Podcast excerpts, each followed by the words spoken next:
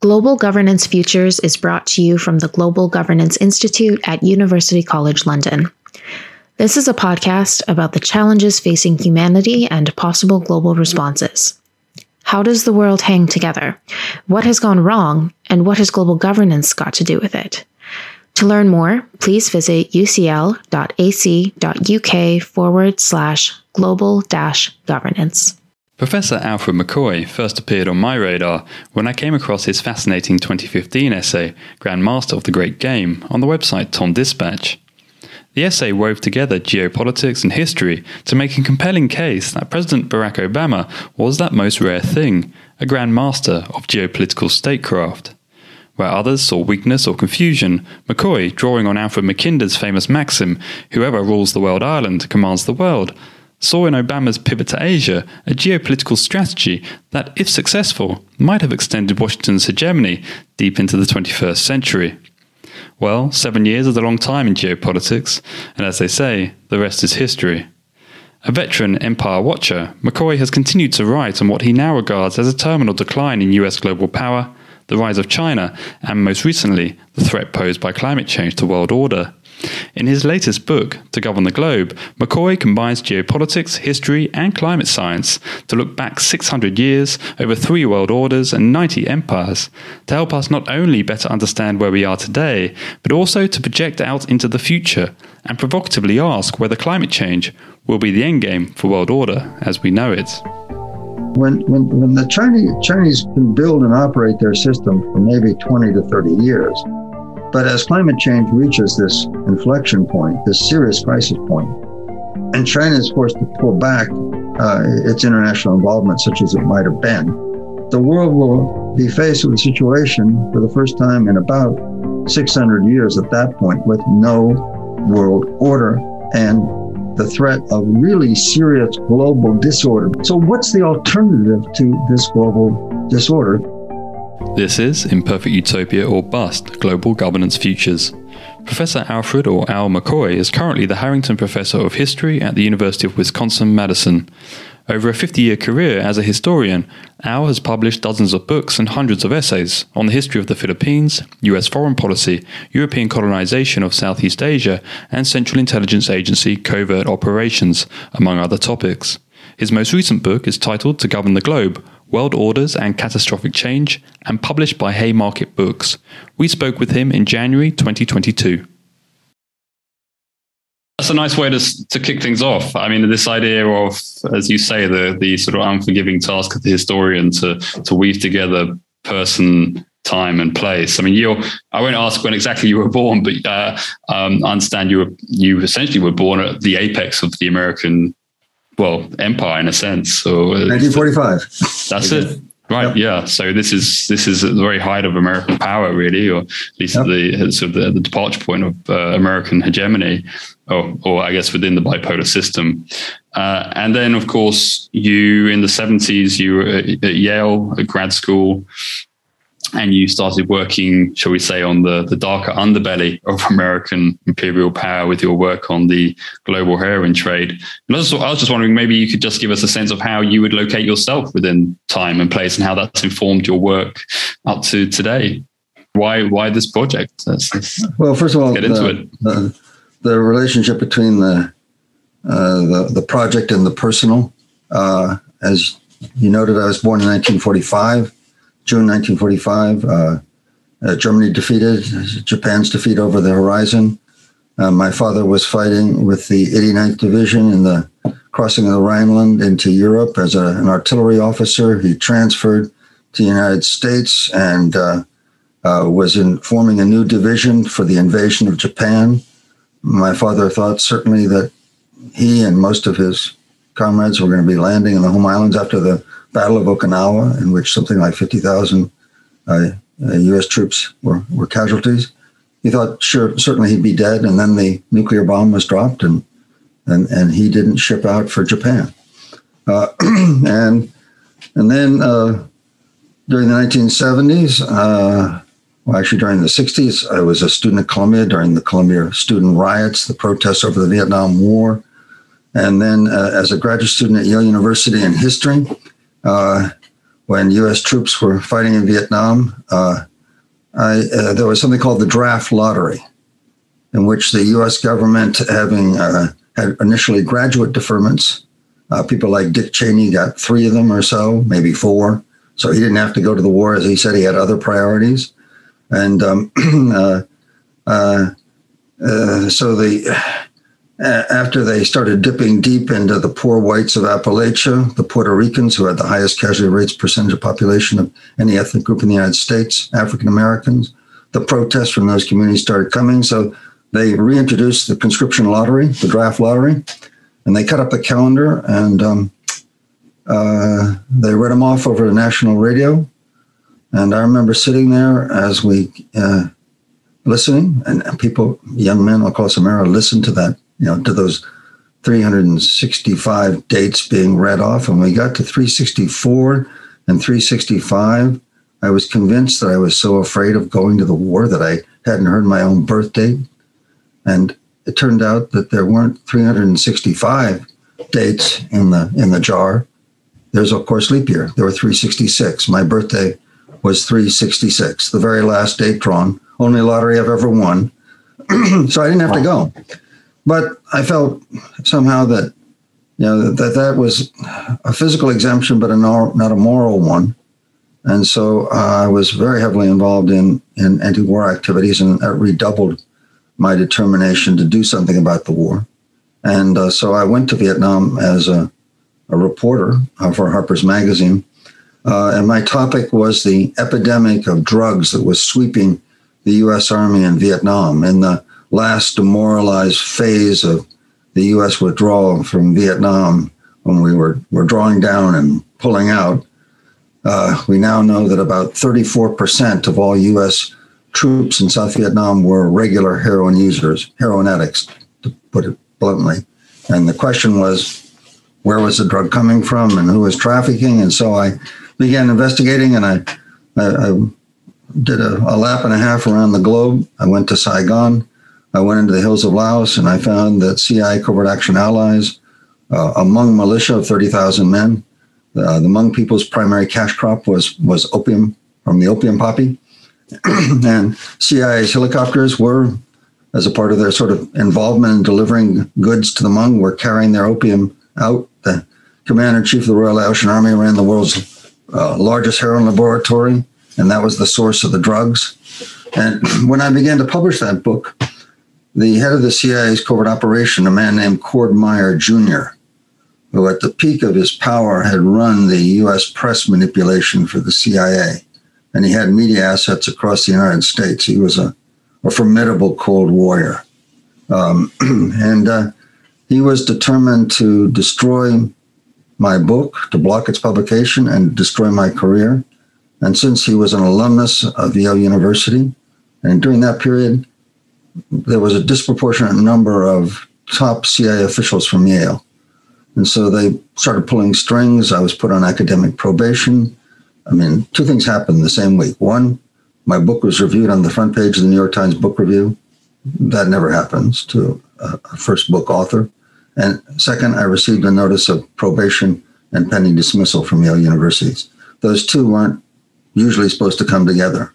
You know, incredible academic success and threatened dismissal from your academic program.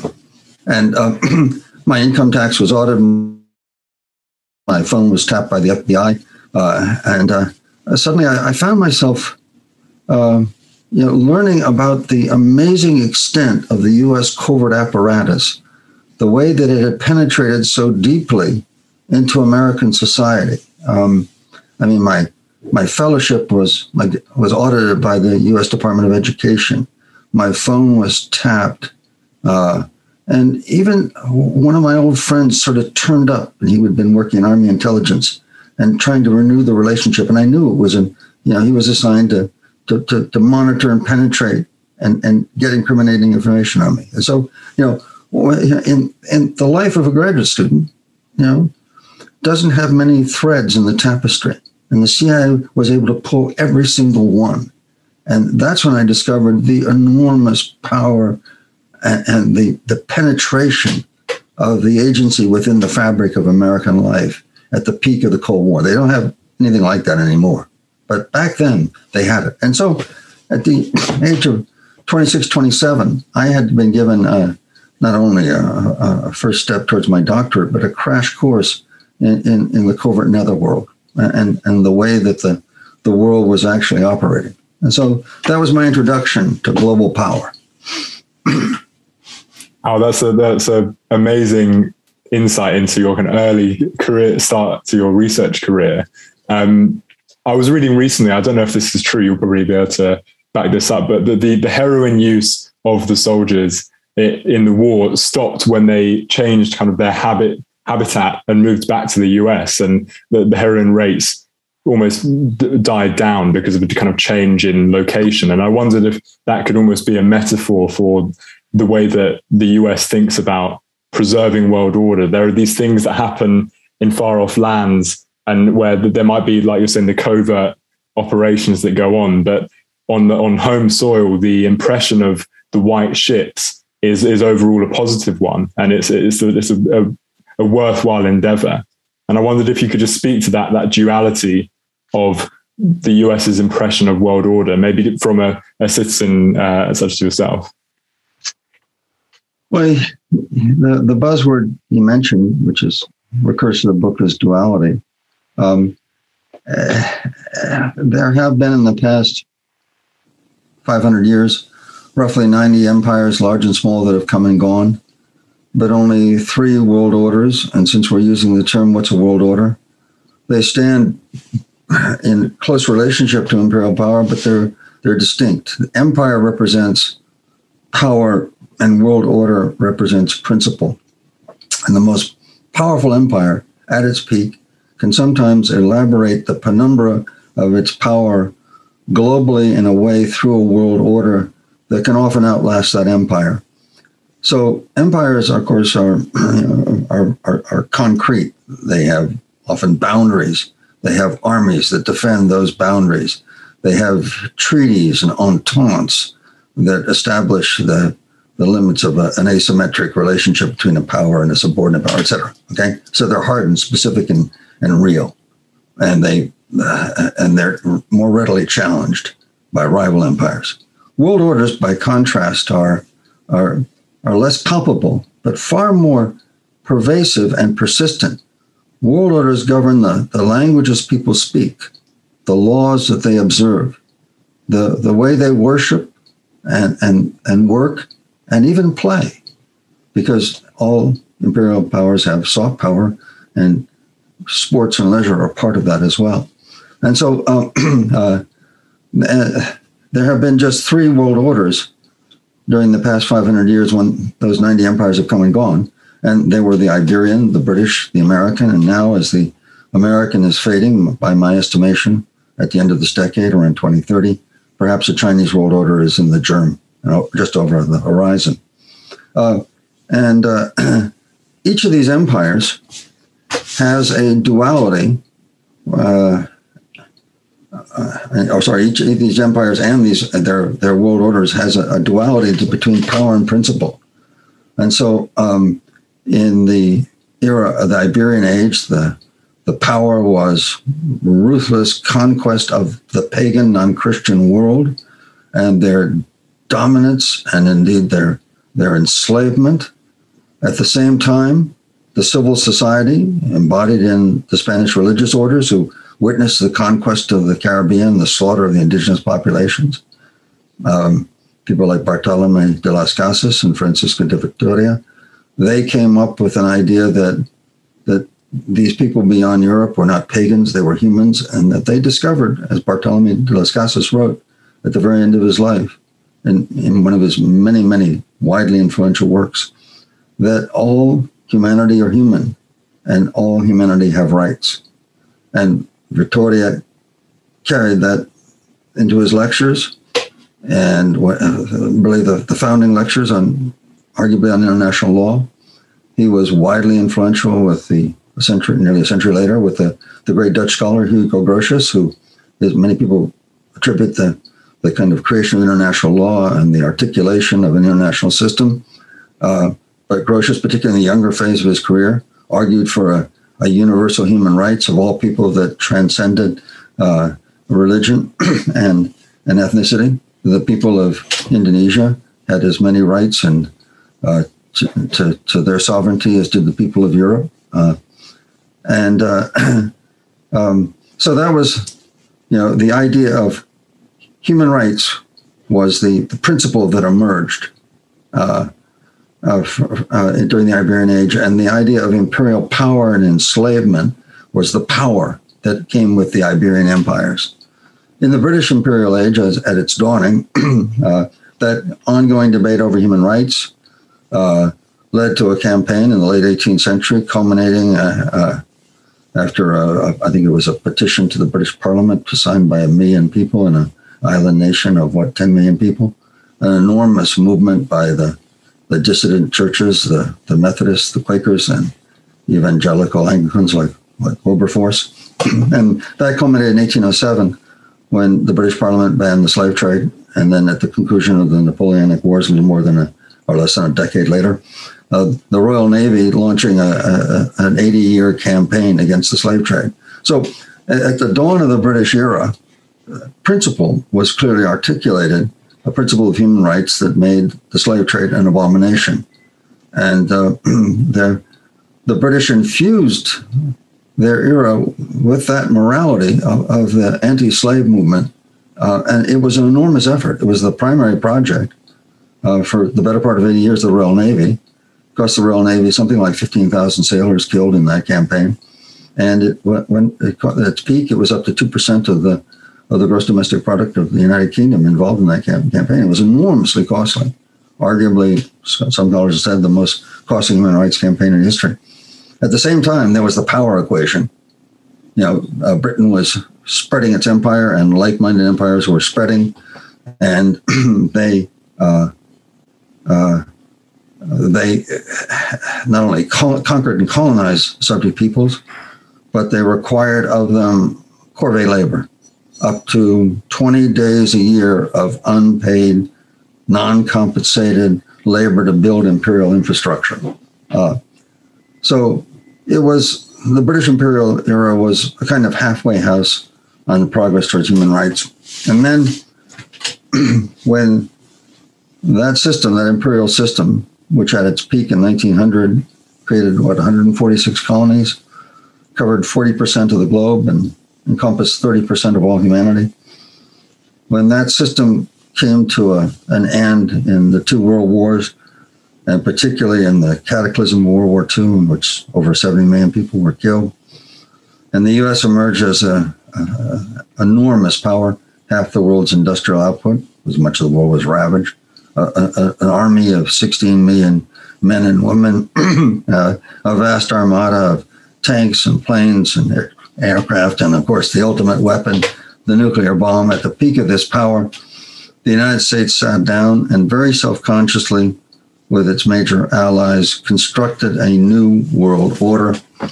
And that world order had also had a duality. On the one hand, uh, there was the, the, power, the just the raw power of U.S. dominance, hegemony over the globe. But then there was the principle enshrined in the United Nations the idea that all human beings have universal human rights and that every human community has a right to, to be um, become a sovereign nation.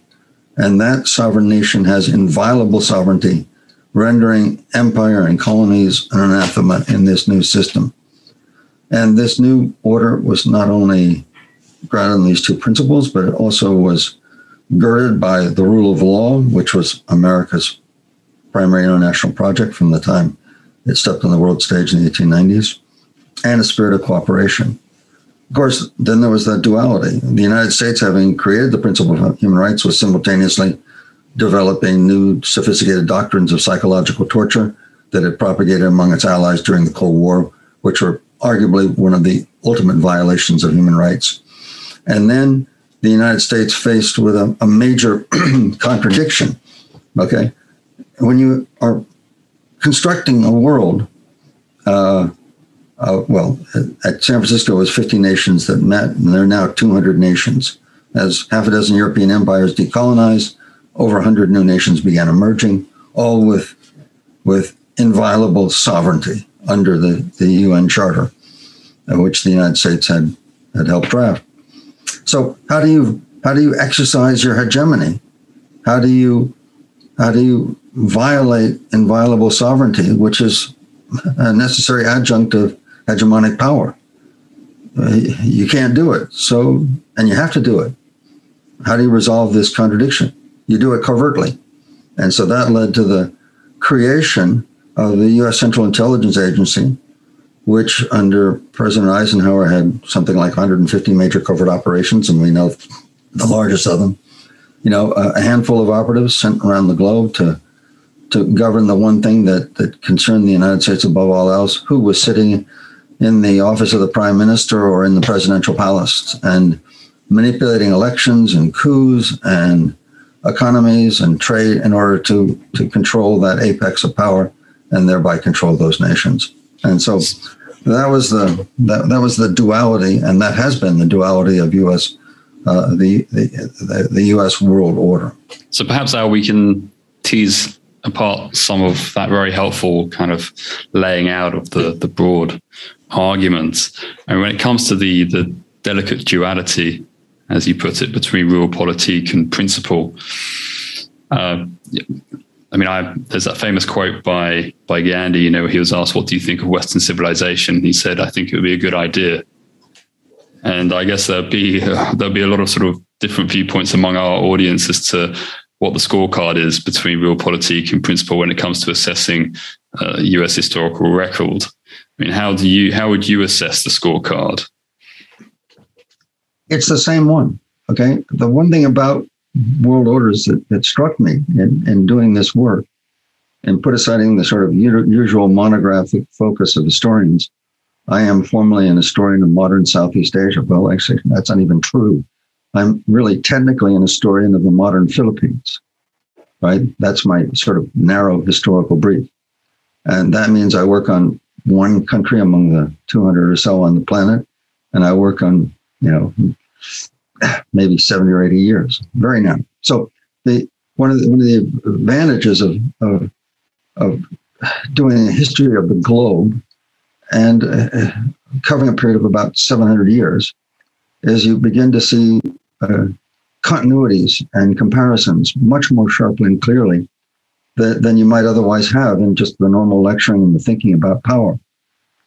Uh, and uh, the one thing that struck me is the way that each of these successive world orders have this ingrained duality between power and principle. Okay, I mean the the the the, the excesses of Spain in the Americas are beyond horrors beyond imagining. You know, Bartolome de las Casas, whom I mentioned, who was the man who not only documented those excesses, but was one of the first to articulate the idea of a universal humanity. You know, yeah, he, he participated in the conquest of Cuba and he des- he describes in his writings participating in horrific massacres, all right, um, uh, which he describes in bone chilling detail. Um, and um, uh, at the same time, you know, that system produced the idea, the germ of the idea of human rights. They articulated it with surprising clarity, all right, and are the foundation of this continuous evolution. I'm sure there are many philosophies around the world, many religions that have within it this ingrained idea, but but articulating it formally and beginning a debate, producing texts that got built upon by other texts and that led to where we are today.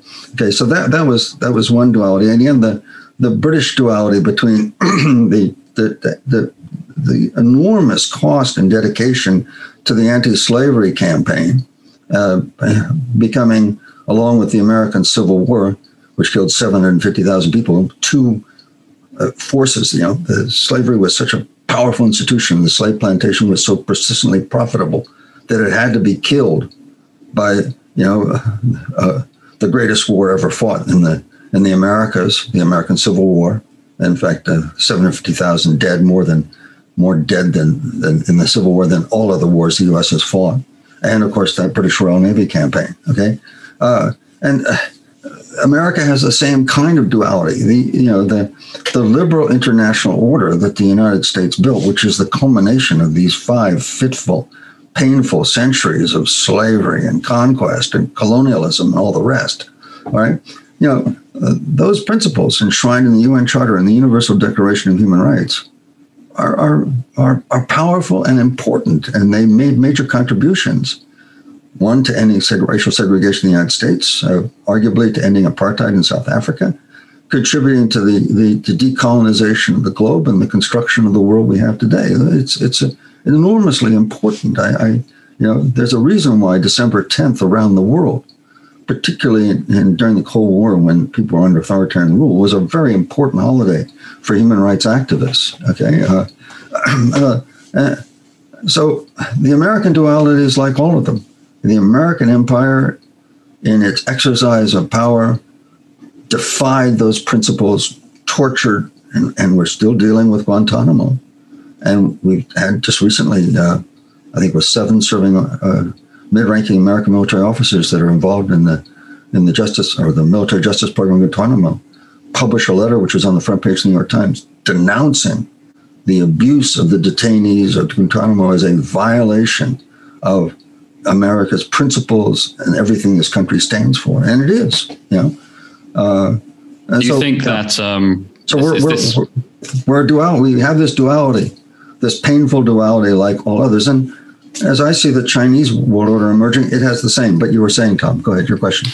I was just curious to ask. You know, do you think that the this this duality and perhaps when the real realpolitik becomes more visible, should we say, or overt, is a is a symptom of an empire in decline. That when empires become scared, dissidents become enemies. Uh, you know, we might look at say the the situation with Julian Assange right now and the extradition the extradition inquiry um, the proceedings going on here in London.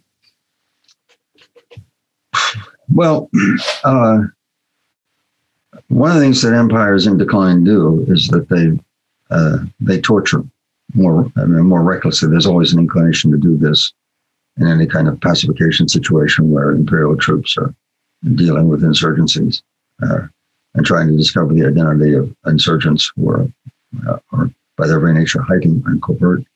And so there's an inclination to torture. I mean, the United States military did it during its conquest of the Philippines between 1898 and 1902. Uh, it was systematic. It was called the, the water cure. And when you look at the the photographs and the etchings. It's it's waterboarding, pure and simple. Um, uh, so um, you know, uh, empires tend to do it, but it's in their decline when the torture uh, becomes widespread, out of control, and produces a, a, a, in the modern world a civil society reaction. Uh, so you know, the the French in Algeria. Uh, systematically tortured, particularly in the Battle of Algiers, and that produced a, a, an enormous uh, protest in France itself um, that really undercut popular support for you know the the continuing attempt to to crush the Algerian revolution. So so the, the you know there are I, I, we can make a case that uh, empires in de, in decline uh, being challenged uh, uh will torture more systematically. In the case of the United Kingdom, uh, there were two major parliamentary inquiries into one uh, tortured by British forces in, in, in Aden. Uh, and then, of course, uh, the, there were the, very famous human rights case against the United Kingdom and Northern Ireland, in which the, the psychological torture techniques that the British developed in conjunction with the CIA uh, at the very start of the Cold War, uh, when those techniques finally surfaced during a 1971 campaign in Northern Ireland, and five of the people who have been used as kind of guinea pigs in applying these techniques filed a human rights case, and that's been that, that has been ongoing litigation since the 1970s. Um, and you know, they're, they're, the litigants are going to perhaps try again before the European Court of Human Rights. So uh, this this doesn't go away. uh, so that's one manifestation. Yeah, y- yes, you can make the case that in, in the case of the American Empire, the uh, the power side of the equation of the duality uh, manifest itself. But there, there are other manifestations of decline as well. I mean, there's, you know, one of the prime ones is, of course, what's known as micromilitarism. and uh, in which an empire in decline has a political elite that decides that a bold military strike can somehow recover lost power. And it's a kind of psychological cry in the midst of the, the enormous pressures of decline for people who are heavily invested in the imperial project. And of course, the, the classic case of micromilitarism was the British Suez intervention of 1956, when you know the British Empire was well in retreat, uh, already arguably about half gone, and suddenly the ruling Conservative Party under Sir Anthony Eden decided that the that the way to do it was to invade and recover Suez, that geopolitical hinge between British Britain's Far Eastern Empire and its European position, um, and uh, you know, with the French, it was six aircraft carriers. Uh, uh, uh, their Israeli allies invaded Sinai. They smashed the Egyptian um, armored units in the Sinai Desert.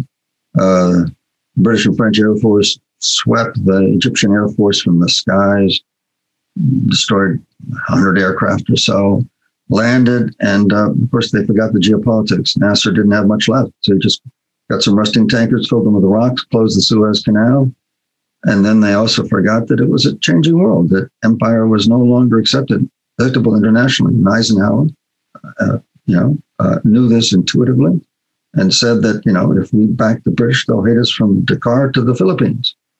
And we can't do this. And so, you know, uh, uh Britain's economy, it's the pound sterling, once the global reserve currency, trembled at the brink of collapse the first IMF bailout, International Monetary Fund bailout, was not for the Mexican peso, it was for the British pound. And it was a billion dollar bailout to save the collapse of the pound sterling.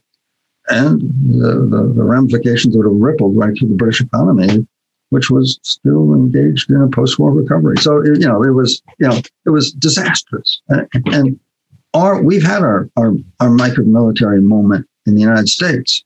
You know, um, uh, ours was more an expression of extraordinary arrogance, uh, unalloyed imperial hubris. I mean, at the you know at the end of the Cold War in 1991, we were the most powerful nation on the planet. There, you know, there was no even near peer military rival.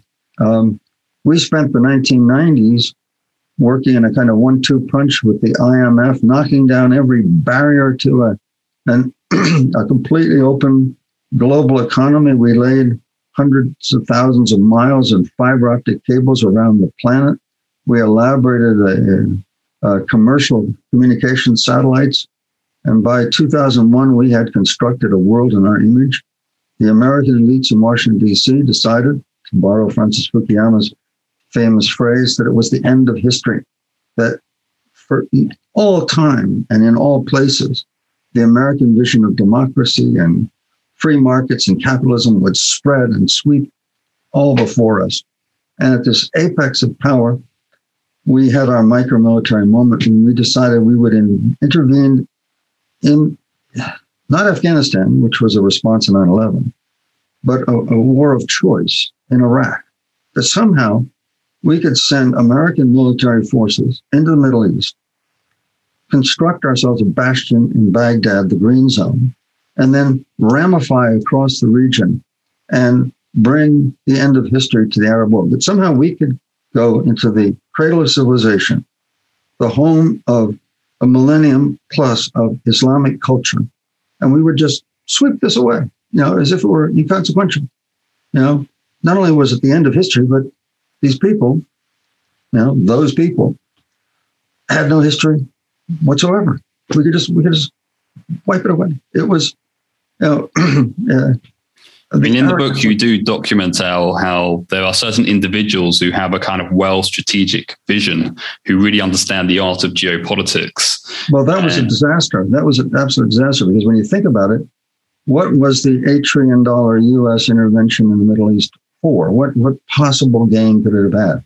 And the only logic, and I'm not saying this is causality. I'm not engaging a, you know, a little Marxist reader here, but the only economic logic, the only payback for this $8 trillion investment was securing a lasting lien and control over the Middle Eastern oil. And when you think about it strategically, we were doing this right at the moment that oil was about to join cordwood and coal in the dustbin of history. And this was a, a gross geostrategic miscalculation. So that was the micromilitarism. The other part of this, this extreme imperial hubris was the idea, and this was bipartisan on you know both Republican and Democrats in Washington D.C. were so convinced of the, the might and majesty of American power that the end of history, you know, that that we were it for all time, that we could admit China into the World Trade Organization as an economic equal. And, you know, most of these exchanges have been between peer industrial powers. You know, we swap our Boeing jets for uh, German BOW, BMWs and Mercedes Benzes and all the rest. Okay. Uh, so, and so uh, Washington's elites decided that we could admit China to the World Trade Organization with full access to our market and markets around the world and we could integrate our economy with China's economy, and we would we would transform China into a capitalist democracy. And you know, again, the blinding hubris. China is until roughly 1800, until the rise of, of the British imperial era, was for over a thousand years the most powerful nation on the planet. Uh, they are uh, have a continuous culture and civilization uh, and they're the home of 20% of humanity. The idea that we can, we're, we're going to transform China, that our world order is going to penetrate and reshape China, you know, by bringing them into it, it, it was amazing arrogance. And of course, you know, it hasn't worked out quite that way.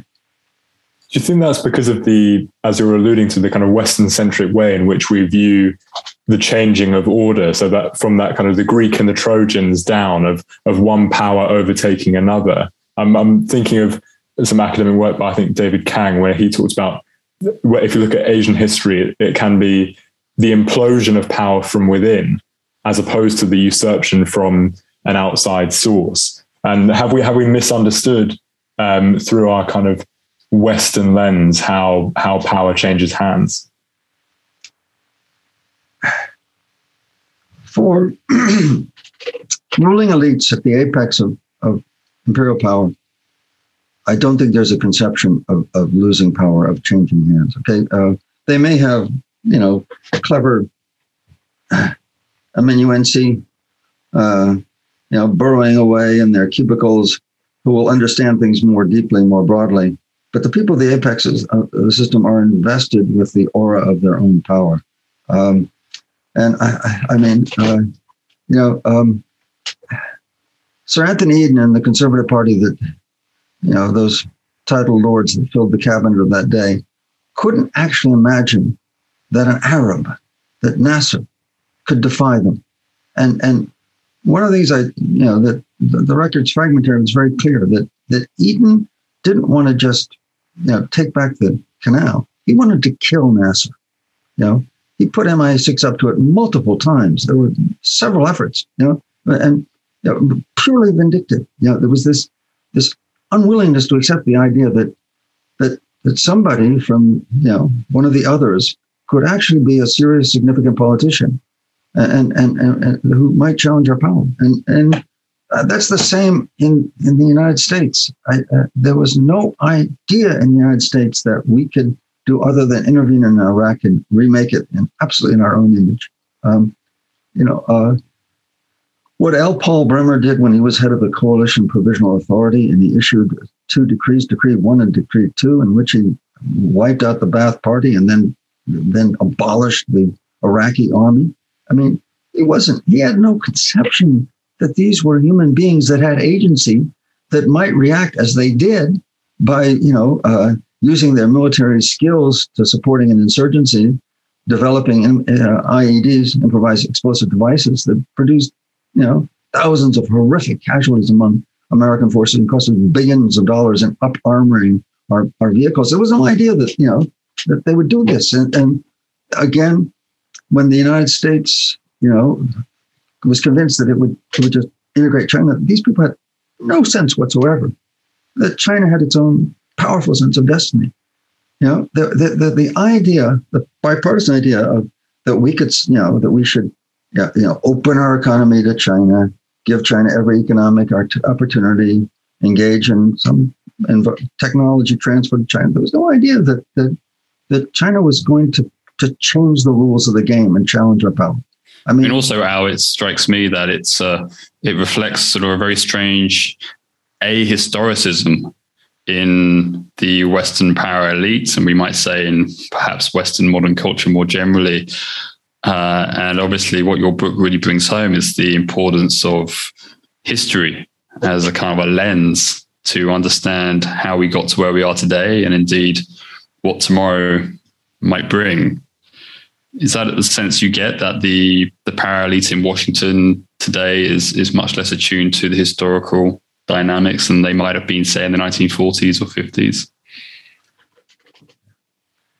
Yeah, because um, the the contrast between the the founding, uh, uh, the sort of founders of the uh, um, of the American World Order, um, yeah, it was a very mixed elite. It was an enormous project because it came at the end of a war, right, and so um, the the the military elite that that emerged, emerged in command of the U.S. military by the end of World War II were really an extraordinary generation of leaders. Uh, Dwight Eisenhower, um, you know, had a, an, a, a, political education that was truly extraordinary. I mean, as a as a major in the U.S. Army, uh, his first major command assignment was the construction of the Philippine Armed Forces.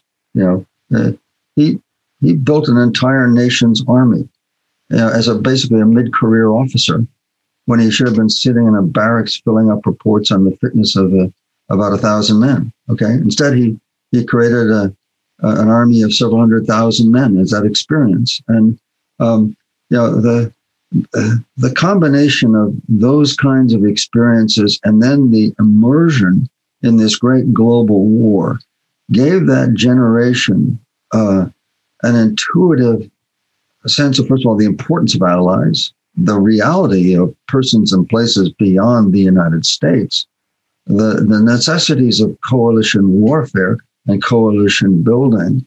And so that, that generation of political and military elite, which were fused at that point uh, in the mobilization for a total war, you know, were extraordinarily skillful in the global apparatus they built.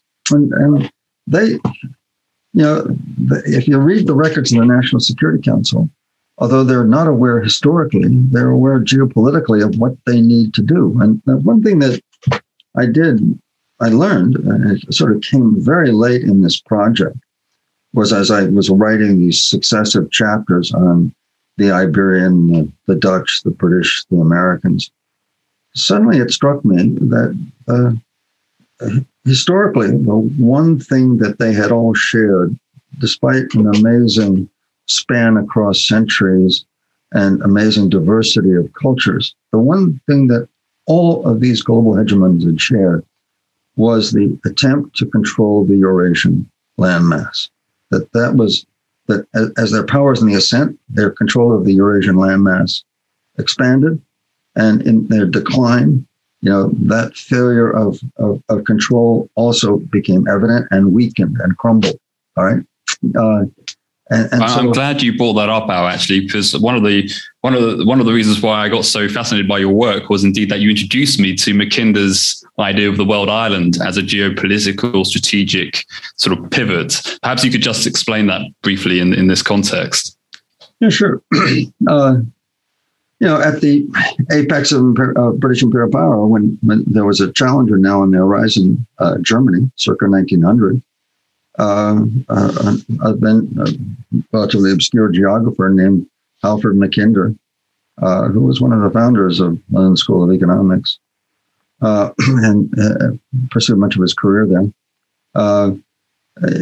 he um, he came he published an article in the Geographical World Geographical Journal in 1904 arguing that there was this this um, entity called the World Island.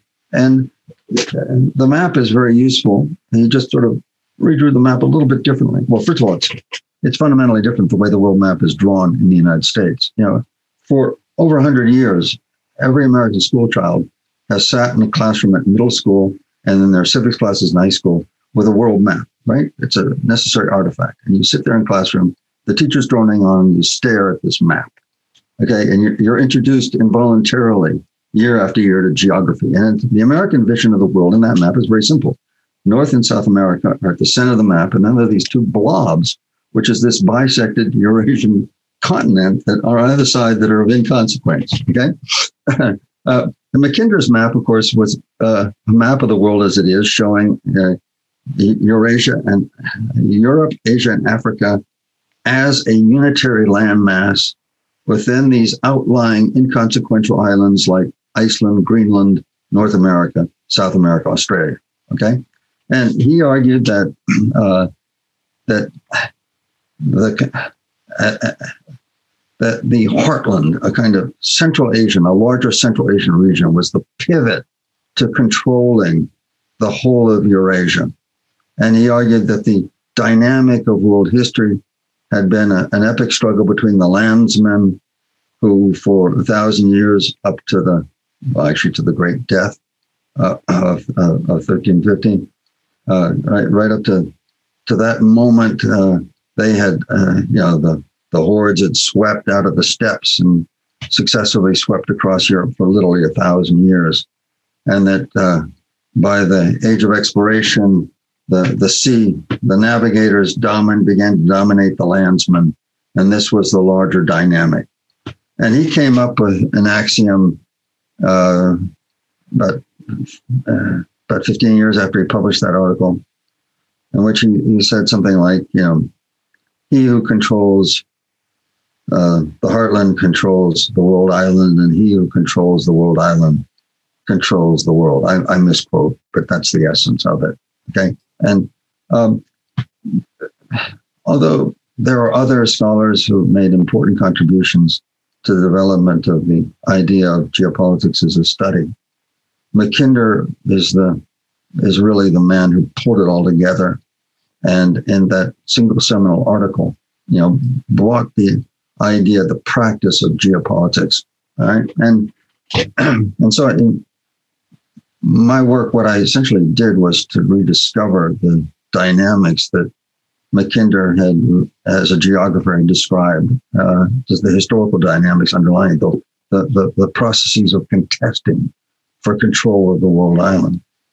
And that great generation of American leaders, whom I referred to, people like Eisenhower, you know, several hundred senior American military leaders who were involved uh, uh, either at the apex or middle levels of building the apparatus of American power at the end of World War II intuitively understood, you know, from having fought that global war, that they had to dominate Eurasia.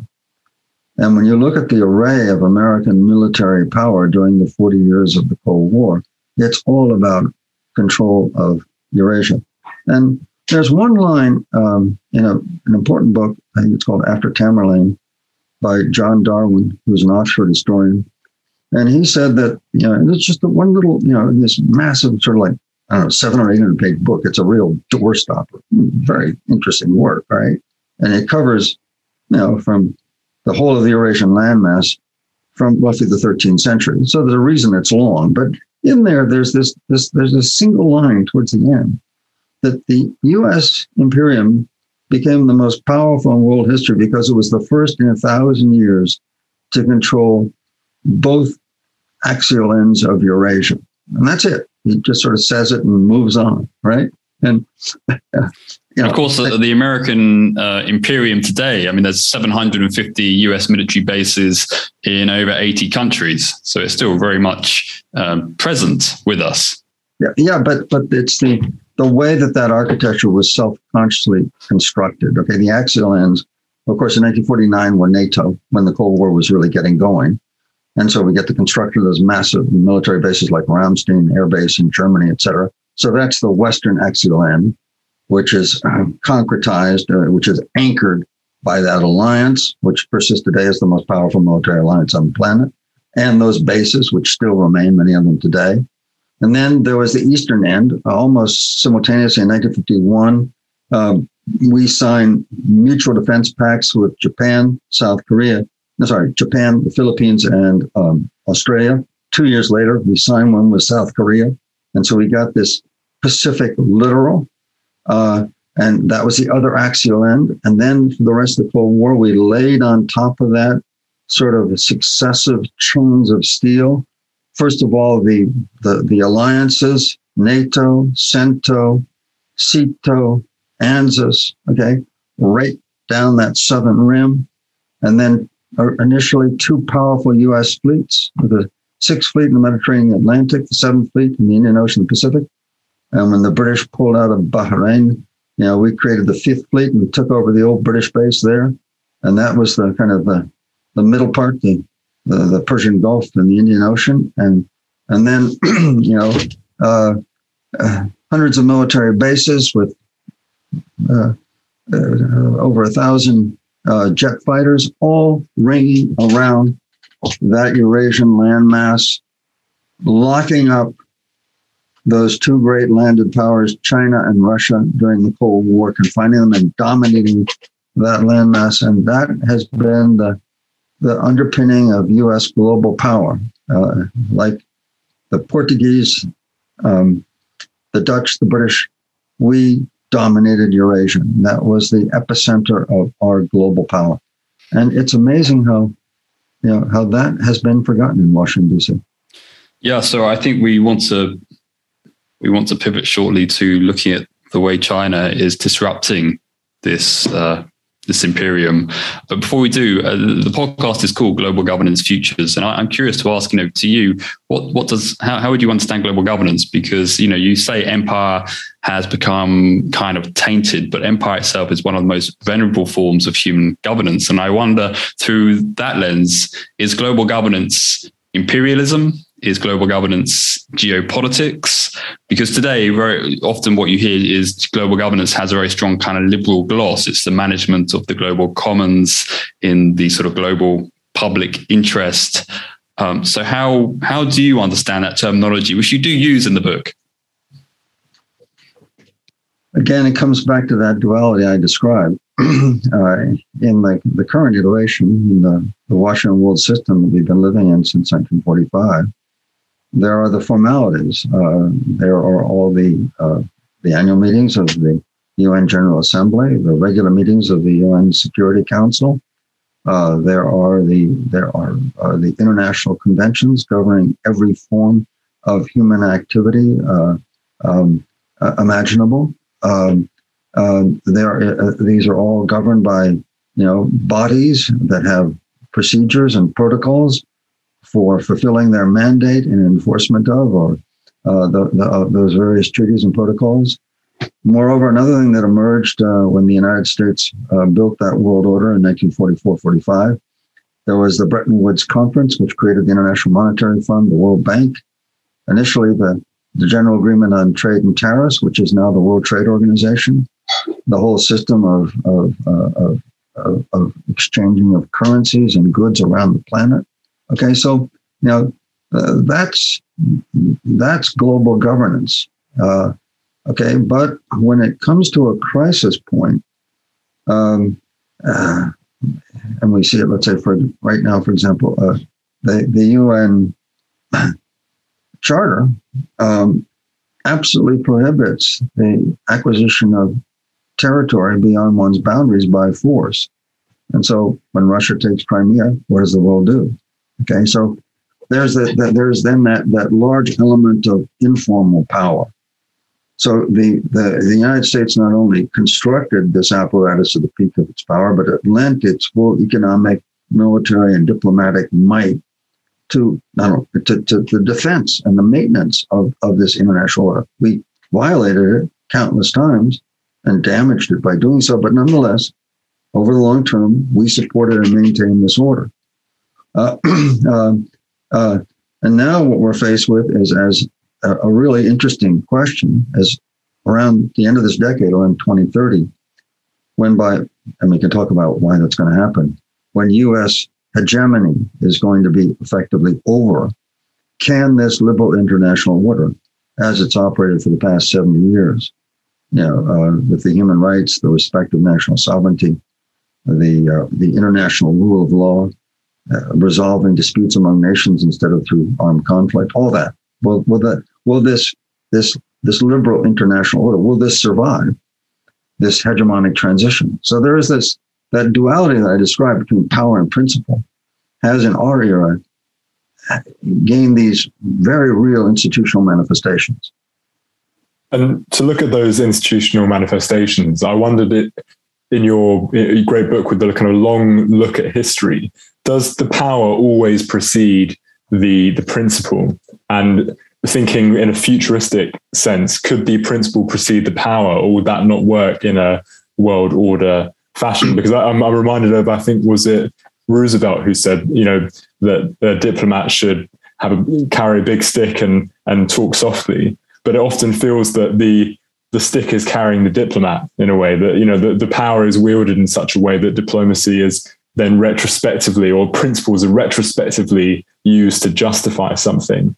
And so w- when we look forward, is there a way in which looking at Buckminster Fuller and the idea of working for 100% of humanity, that principle could precede power in that duality?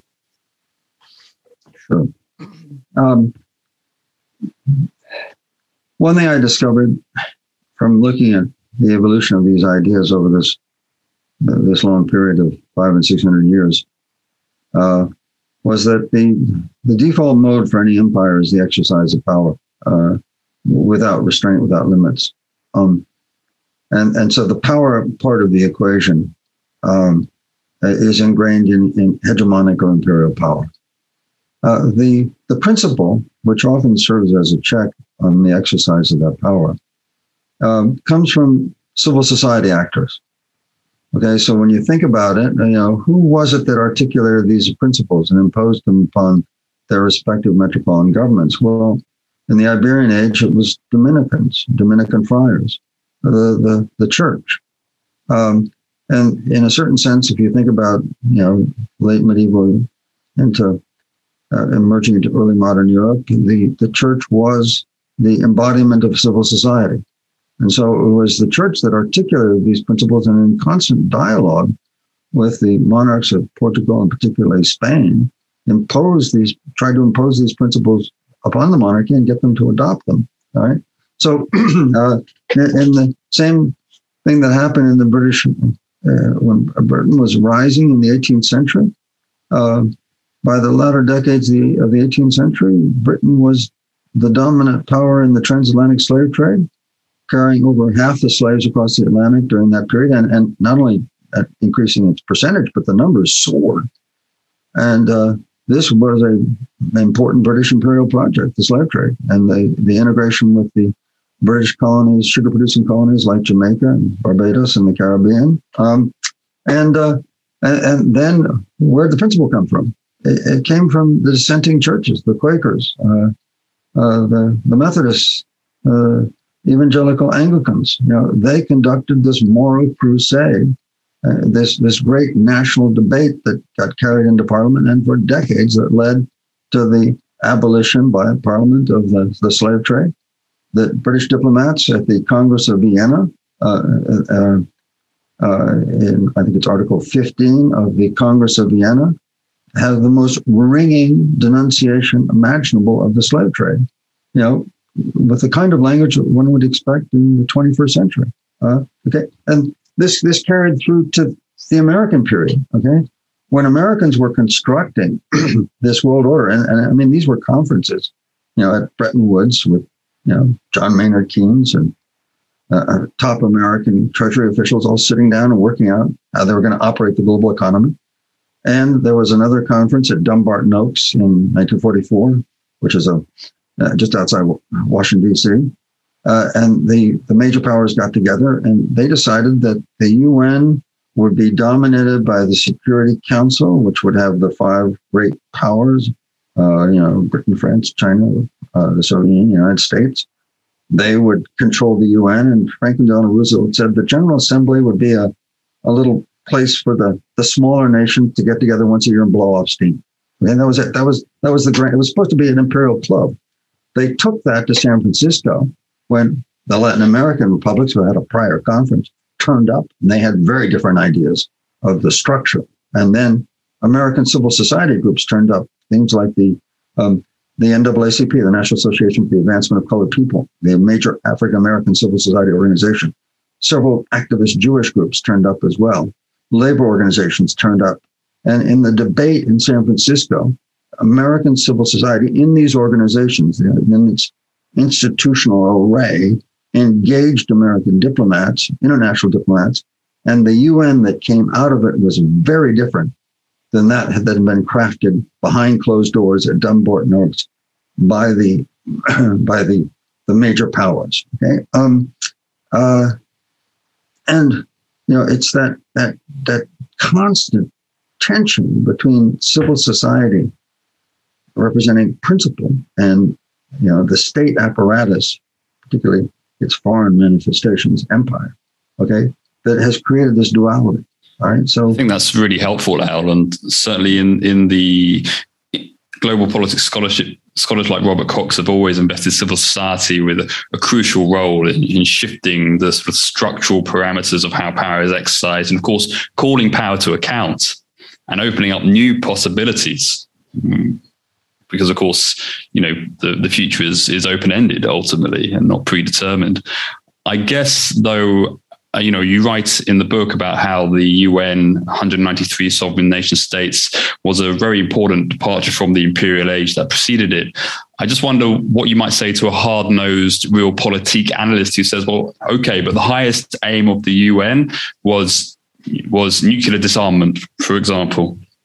And if we look at, say, um, how power is arrayed in the world in a sort of post geographic sense, we might say, well, actually, power is concentrated in the nine countries that possess nuclear weapons, and all the other countries are basically provinces of those nine countries, and they fall under one nuclear umbrella or another. What, what would you say to someone who basically has that sort of very reductionist, we could we could say, uh, understanding of how global governance really is conducted? Yeah, yeah, that's nuclear weapons are an oddly elusive phenomenon. You know, used just twice. You know, uh, the world developing nuclear weapons at an amazing speed and developing diplomacy and mechanisms to ensure that they're not used. And you know, conflicts. Um, you know, if China and the United States were to go to war in the Taiwan Straits, I would expect all sorts of weaponry being used, but I wouldn't expect nuclear weapons on either side. So, in other words, like uh, it's the, the proliferation and, and the the uh, also the you know the, uh, the, the the switch from you know the the comparative firecrackers that were used in Hiroshima and Nagasaki with the enormously powerful you know hydrogen weapons we have today. It's the proliferation and the increase of the range of destruction. Also, an awareness that what would happen if they were used not only to mention the, you know, the the years of of, of, of fallout and, and disease, but also if there's extensive use of them, we now know there's likely to be a, a nuclear winter. That the particulates that would be shot up into the atmosphere would create a blanket that would shield us from the sun. And you know, uh, it's so well, you know, we all know that we can't use them. So there, yes, the, in the, during the Cold War, before before nuclear winter, before people figured out about nuclear winter, there were actually people talked about the use of nuclear weapons, and they were kind of arrayed and moved around on the stage along with the other pieces. Since the, the realization about nuclear winter, it's it's uh, people aren't moving the pieces around the same way. They don't intrude. Everybody, you know, who has enough sense to to build them also has enough sense to understand that they can never use them. So, I, I just I, I think nuclear weapons are or uh, this curiously elusive and ambiguous piece on the global chessboard, if you will. Um, uh, I don't know, just so. Uh, just to pick up on that as well, to, uh, to kind of continue the red team idea, there's often the idea espoused that we're so hyper connected now in 20, what is it, 2022 that you know nuclear war, war, is impossible, but even potentially war is impossible. Um, because we're so. Uh, there's a, book called Connectography by a guy called Parag Khanna who talks about this. That we're so interconnected that you know th- things have fundamentally changed, and I wanted to get a historian's approach to that idea of the hyperconnectivity because obviously there were, there were huge hyperconnectivity chains well literally chains in the kind of the, the, the slave trade and and all that but is this hyperconnectivity that we have now different and how might that affect any changes in world order um, the relationship between um, armed conflict and changes in world order okay um, up to the end of World War II, uh, uh, the exercise and defense of, of global power and its decline uh, was was although it had many causes, it ultimately was resolved militarily. Uh, take World War II, for example. It was the the the destruction, the death of 70 million people, uh, the birth of an idea of nationhood and uh, and freedom that came out of that conflict and that was articulated at the national level, all of that led to the end of the, the preceding imperial order. Um, uh, uh, but the, what's curiously uh, about the the U.S. victory in the Cold War, and if you will, its consolidation of its hegemony from being a kind of you know uh, semi-global to global, uh, was the way that it wasn't done by uh, uh, by by nuclear arms. Um, you know, once the Soviet Union and the United States achieved uh, uh, mutually what was called mutually assured destruction, and and they came to the brink of thermonuclear conflict in the Cuban Missile Crisis, both powers pulled back, uh, and and and nuclear weapons were not a significant element in the Cold War. In fact, very quickly uh, after that, within a decade of the Cuban crisis, you got the start of detente, uh, detente and the, the strategic arms limitation talks and all the rest. Okay. Um, but the conflict continued. Okay. And it continued through surrogates and in, in arenas that were deemed to be secondary. And so, you know, the, the, the final phase of the Cold War shifted to Central America, Central Asia, and Southern Africa, where both sides you know, engaged in intense competition of conflict. But you know, with the exception of, and it's a big exception, the Soviet Red Army in Afghanistan, it was generally we were fighting uh, with, with, surrogates, uh, and um, and so this this this just as the, the Cold War was resolved with subnuclear and and uh, um, you might say peripheral conflicts. So I think this current transition is going to be resolved either non-militarily or through a, a regional a regional war. Uh, so let's let's pivot to that, Al. Let's pivot to this situation that we currently find ourselves in, where Beijing seems to be stepping up its challenge to to US supremacy. And you write in the book how Beijing is investing an awful lot of its energy and indeed trade surplus in the integration of the the world island uh, of Africa, Asia, and Europe into sort of an economic powerhouse. Now, some scholars argue actually that it's a misnomer to think that China has some sort of grand strategy. Um, there's recent books come out by uh, Shahar Hameiri and Lee Jones that argues that actually China is not monolithic, it's not unitary, that it doesn't really have a grand strategy. Indeed, it's actually there's, there's a lot of fragmentation within the the Chinese power elite. Your book seems to suggest that that interpretation may not be quite right. That there does seem to be, at least we can infer evidence that there is some kind of grand strategy or design behind the way China is operating geopolitically. Well, I mean, the, the how can I put it?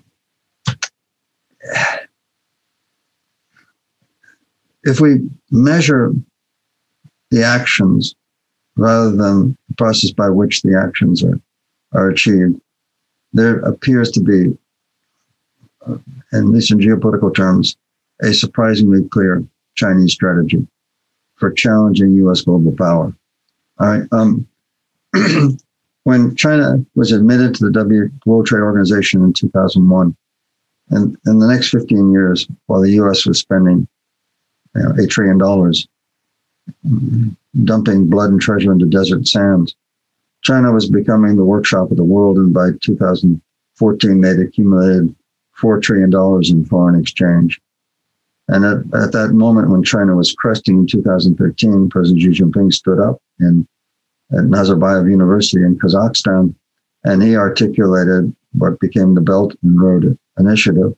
And, and he talked about it very clearly. He talked about um, building infrastructure to overcome the, the distances and to build an integrated market that would stretch from the Baltic Sea to the to the South China Sea.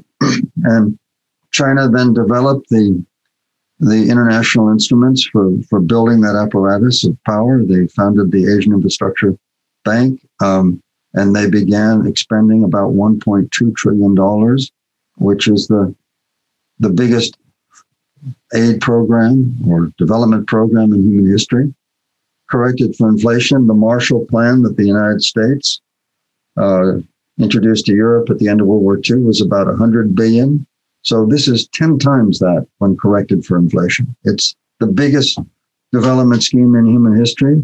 And the Western press focuses on, you know, the uh, debt colonialism, uh, white elephant projects. You know, they are, are, the U.S. press coverage in the United States is um, amazingly consistent in its criticism of of the the Belt and Road Initiative.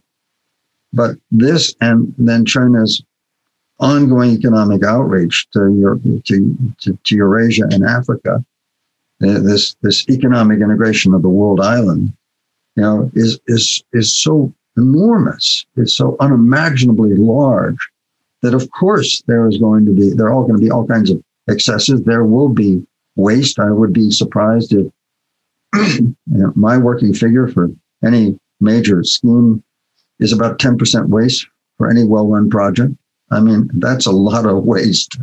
But nonetheless, if you look at what's done with the 90%, you know, it is transformative. And what it is doing, it is laying down uh, uh, a, first of all, a, a kind of a steel grid of infrastructure, of pipelines and rails, uh, and uh, that reach across the whole of the Eurasian landmass.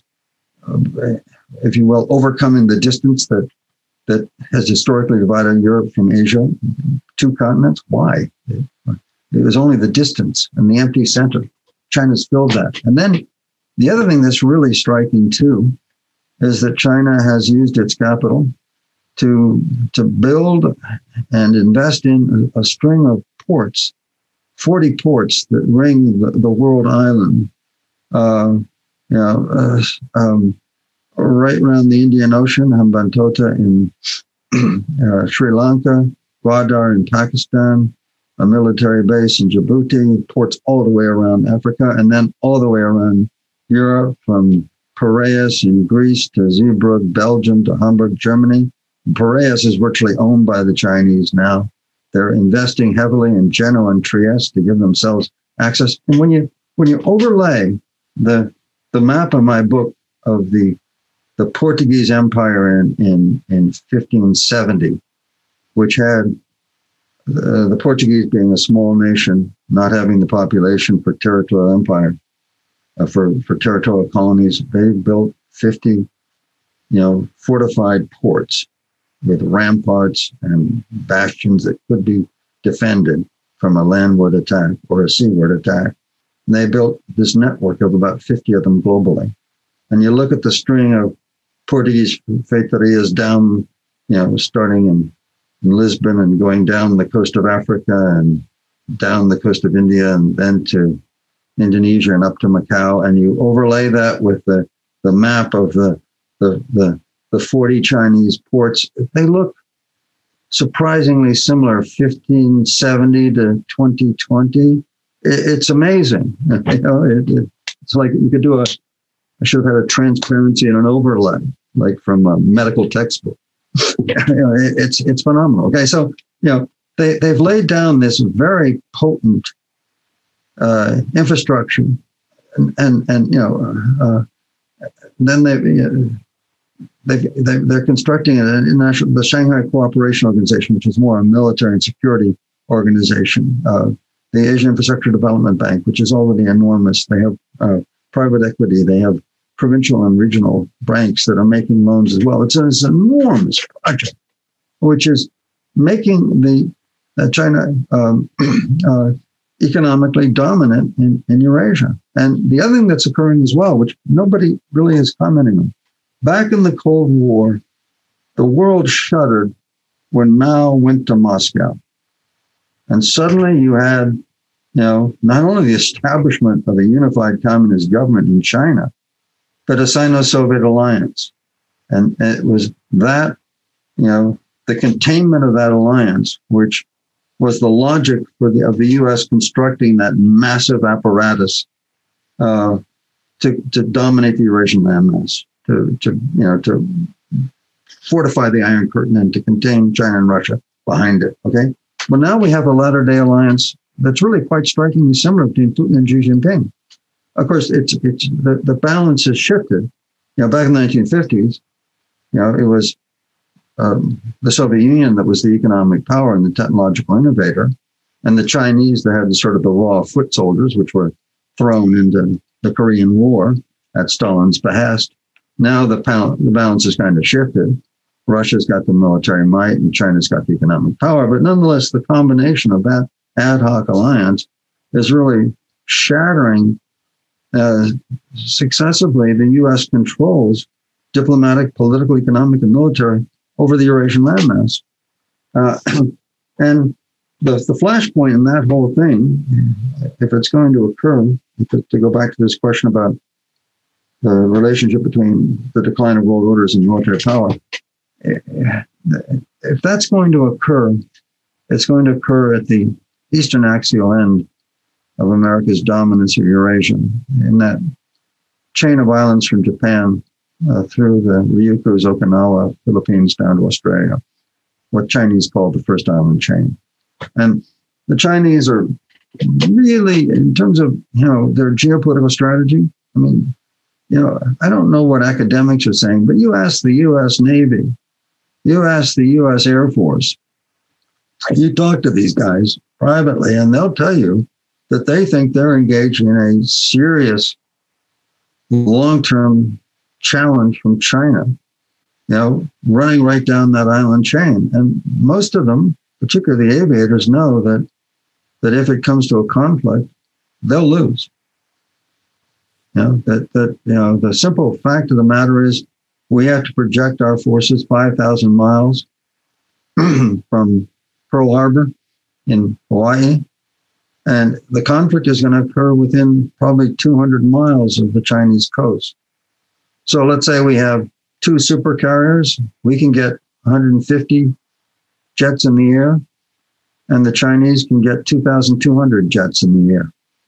Plus, the Chinese have what's known as a carrier killing missile, which the US Navy regards as a very serious threat to its carriers. And then there's the cutting edge of technology. Um, right now, China is probably a near peer military competitor, but very quickly in a number of, of technological areas, China is emerging by the end of this decade as a peer competitor. And they're already ahead of us in one critical area of technology hypersonic missiles. Hypersonic missiles fly at a minimum speed of about 4,000 miles an hour. They're so fast that nothing can stop them. And all of the US tests of hypersonic missiles have basically burned up from the extreme speed. China has successfully tested one as of last October. And the hypersonic missile with its low it, you know, orbital re-entry is basically a, a, death for any aircraft carrier. U.S. supercarriers, bigger carriers simply mean bigger targets. Uh, so, so that the likely the, the, the reality of China winning that conflict, pressing relentlessly, um, means that China will probably push the United States functionally out of that first island chain. You know, uh, take over Taiwan, consolidate its control uh, without an overt conflict. You know, one of the things about naval power that, that again you know, we all we all know the the big battles. You know, Lepanto, Trafalgar, you know, uh, Philippine Sea, etc. You know, in which one navy destroys another. But you know, what are navies doing you know, in between those very few engagements, what is the, you know, these two 300 ship navies of China and the US actually doing? What I think they're doing is through their incessant patrolling, uh, they're weaving a, a cat's cradle of control, turning the, the great global commons of the open oceans into de facto uh, imperial zones of control. And so China is engaging in that. You know, that, that's what's going on. The, this, this constant pushing and back and forth along that along that first island chain. China is, you know, is is swarming Taiwan with jet flights, swarming the East China Sea, challenging the Japanese. Uh, there was a uh, late last year a, a joint Chinese Russian fleet basically circumnavigated Japan. You know, I mean, it's it's it's that that's going on, and as China's technological edge develops, and its sheer military capacity develops, eventually that pressure, if, if it works as it's supposed to work, will just push the United States back to Hawaii. Oh, just to just to uh, take that point, if the three of us and anyone watching or listening kind of zoomed out and we were extraterrestrials looking at the long history and you know the, the the mix of power and principle, the atrocities and the, the virtues of, for example, the U.S. Um, reign and the U.S. Uh, world order. As an extraterrestrial, we would be asking what what's the issue? If there's a say there was no there was no conflict between China and, and the US, but a kind of a handing over of the reins uh, of of this kind of elusive, as as you put it, world order. What's what's the issue? What might be obviously I'm a devil's advocate a bit, but what might be the issue there? What, what when viewed alongside the atrocities of the, the US in the creation of their empire and their world world order, um, what's different? What's what's unique about this this uh, manifestation? Sure. Um, this is not what I call the transatlantic baton pass from Britain to the United States. Generally amicable, although it had its rough edges indeed over Suez and all that we talked about earlier. But nonetheless, essentially amicable. Uh, transfer of power and, and even positions like the Bahrain base from the Royal Navy to the U.S. Fifth Fleet, etc. Um, uh, so uh, this is very different. Uh, uh, first of all, all of the powers we've been talking about, you know, uh, Portugal, Spain, Holland, Britain, United States, were participants in that fitful, painful five-century debate over human rights that culminated in the UN Universal Declaration of Human Rights in 1948. China had an autonomous cultural development that was very much outside that debate. Uh, their elite do not go to, to, to law schools. They're not schooled in these principles. These ideas don't permeate their culture the way they do uh, the West. So this is the first global hegemon that to emerge outside the Western community uh, that had not participated in that debate. So they essentially um, have no investment in the international rule of law and in these principles of human rights. Uh, so that's that's one stake. The other thing that's very important, uh, if you recall our conversation earlier when I said that, you know, that every empire exercises its power, and the principle comes from civil society. You know, the Dominicans under Spain, the dissenting churches in Great Britain, the civil society groups in the United States, representing various ethnic and religious communities in the United States, and like organizations from around the world that convene in San Francisco. China is, first of all, it's a it's not only a communist state, but it's a, a 21st century communist state in which they have perfected surveillance. You know, the, the Great Firewall of China cuts China off functionally from this web of international communications on the internet. And then within China is an incredibly effective instrument for crushing dissent. So China is going to be not only a nation that emerges on the world stage outside this Western tradition of human rights, but also one that has crushed its civil society. I mean, yes, there's lots of ferment in China. There are all kinds of, you know, it's a it's a complex society with many debates and ideas, but the state can tamp that down through these unparalleled uh, strength of its, of its surveillance and police repressive apparatus. So it's going to be not only the first global hegemon outside the Western tradition, but the first one to actually crush and contain its civil society. And that's that's a real difference because it means that the interplay between civil society representing principle and the state representing power, that won't happen. That can't happen in China. I mean, yeah, there'll be some, but they're they're being so absolutely relentless and ruthless and crushing dissent. It's extraordinary, and they've it's got the instruments to do it. It's really interesting hearing hearing that assessment because it, we've almost come full circle to the start of our conversation in a way, talking about the the CIA kind of surveillance of of your own work and and whether that is a necessary component of of all global hegemony in in in, in some way potentially. Yeah, well, so take my own case in that. Okay, um, look, I was a 26 year old graduate student. Uh, I had, I was nobody. Uh, so why did I survive? And why did my work get out? Well, um, you know, I had friends. Uh, I knew Seymour Hersh, who was arguably America's most important investigative reporter in the last decades of the 20th century. And he was then a correspondent for the New York Times. And so, you know, I got in touch with Seymour Hersh. And he put the story of Cord Meyer Jr., the head of CIA covert operations, attempting to suppress my book. He put it on the front page of the New York Times. The American media picked it up. Uh, the uh, you know, uh, uh, anti-war movement picked it up. In other words, American civil society, you know, saved me, allowed me a chance to articulate my message and to publish my book. If that had been China uh, today, in that apparatus, they, I would have been crushed. And and there are there are, are human rights activists in China who are right now being, you know, marginalized, surveilled, and crushed. Okay, um, and that mind you, that happened to me at the peak of the Cold War. You know, in the early 1970s, when this apparatus was at the absolute peak of its power within American society and had enormous strength. Okay, um, I mean, at the time, I was told that the CIA knew what my book said because they'd already had the manuscript. They had assets in every publisher in New York, every media organization in the United States. They had the book. That's what I, I have no way of knowing if that's accurate, but that's what I was told at the time. And I, I, I mean, the people who were telling me that were, were, were, were sensible people.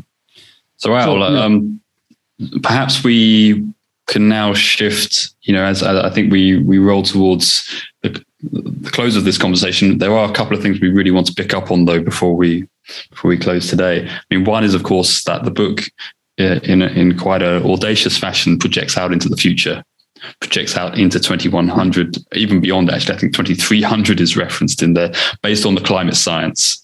And we haven't actually talked about climate change yet. So, in the book, you you basically predict that China is likely to to become a peer, or even a, maybe perhaps push beyond the US, um, the US, US power by 2030, become the hegemon in 2030.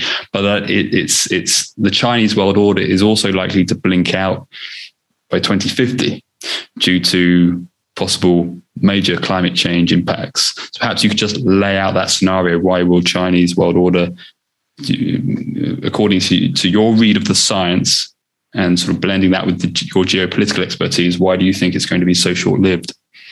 Sure. Uh, you've introduced the third variable in my model for what constitutes a world order. Uh, it rested, as I say in the introduction of the book, on the factors that we've been talking about human the, the definition of human rights and the definition of national sovereignty. In other words, what constitutes a nation and what are the rights of the people that live within it. But there's been a third aspect of every world order is its form of energy.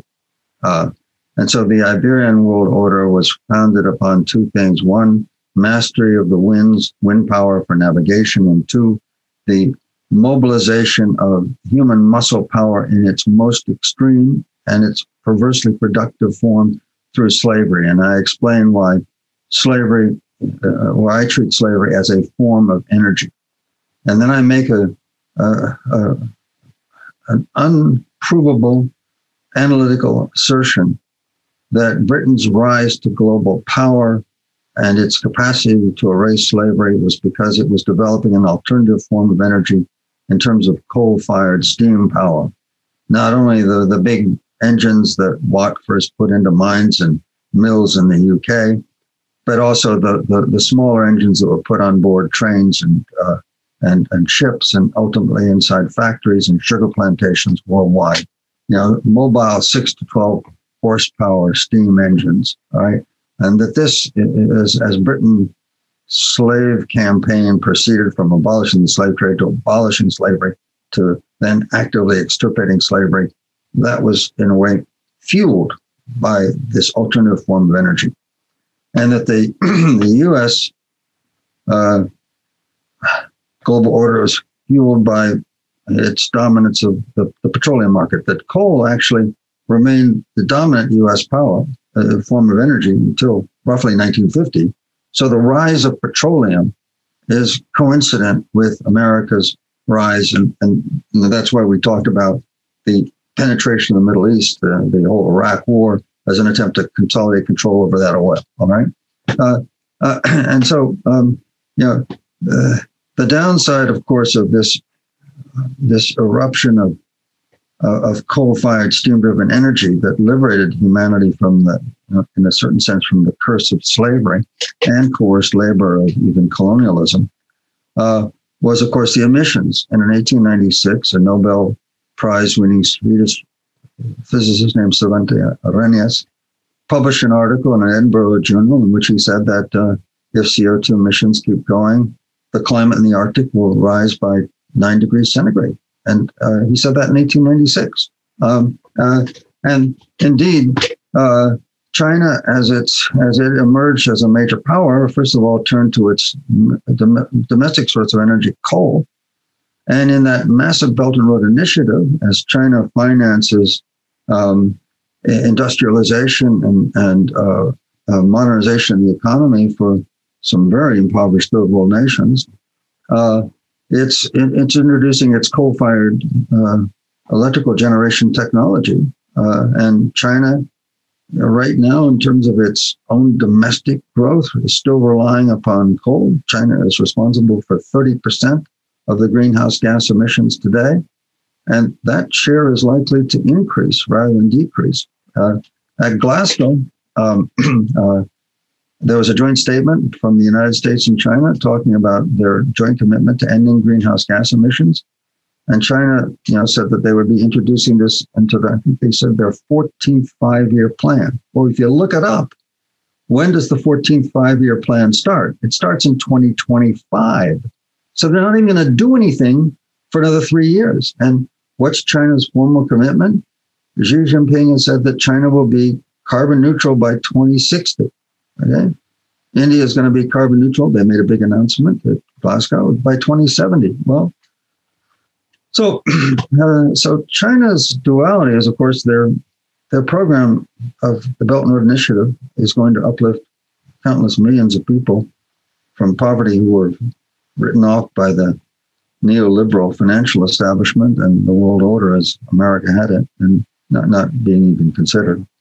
Okay, so it's going to uplift them, but at the same time, it's going to do it with this this this polluting energy uh, that that is is is going to frustrate attempts to deal with global warming. So, um, one thing I did in the book, okay, uh, in that last chapter that you referenced, was I predicted what's going to happen for the rest of the 21st century, and I was did so mindful that that every time people in my discipline, history, which I, I, I believe is, I mean, I'm, the reason I'm an historian because I, I believe firmly that it is the most supple and sophisticated of all the social sciences. You know, um, and, but that's just me as an historian, you know, waving the flag for my little team. Okay, but every team's got its strengths. when you know, as an historian, we are really good. When it's over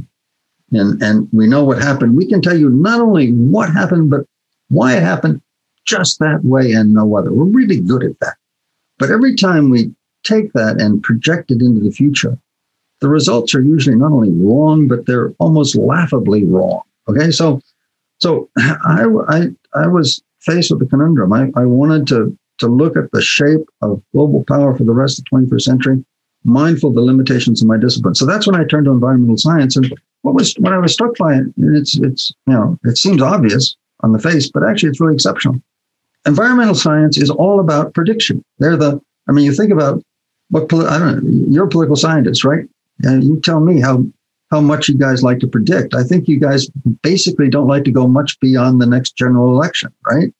Uh, economists were uh, basically want to predict, you know, maybe when the next recession might happen. You know, you know. Okay, environmental scientists are are all of their publications have graphs and charts and very complex calculations on scenarios right to the end of the 21st century. All right, on the level of global warming, and they have you know, low range, mid range, and high range, and, and, you know, points in between. But those are the three things they do of probability. You know, what is the, you know, the the you know, 1.5 degrees of increased global warming has a high probability of occurring.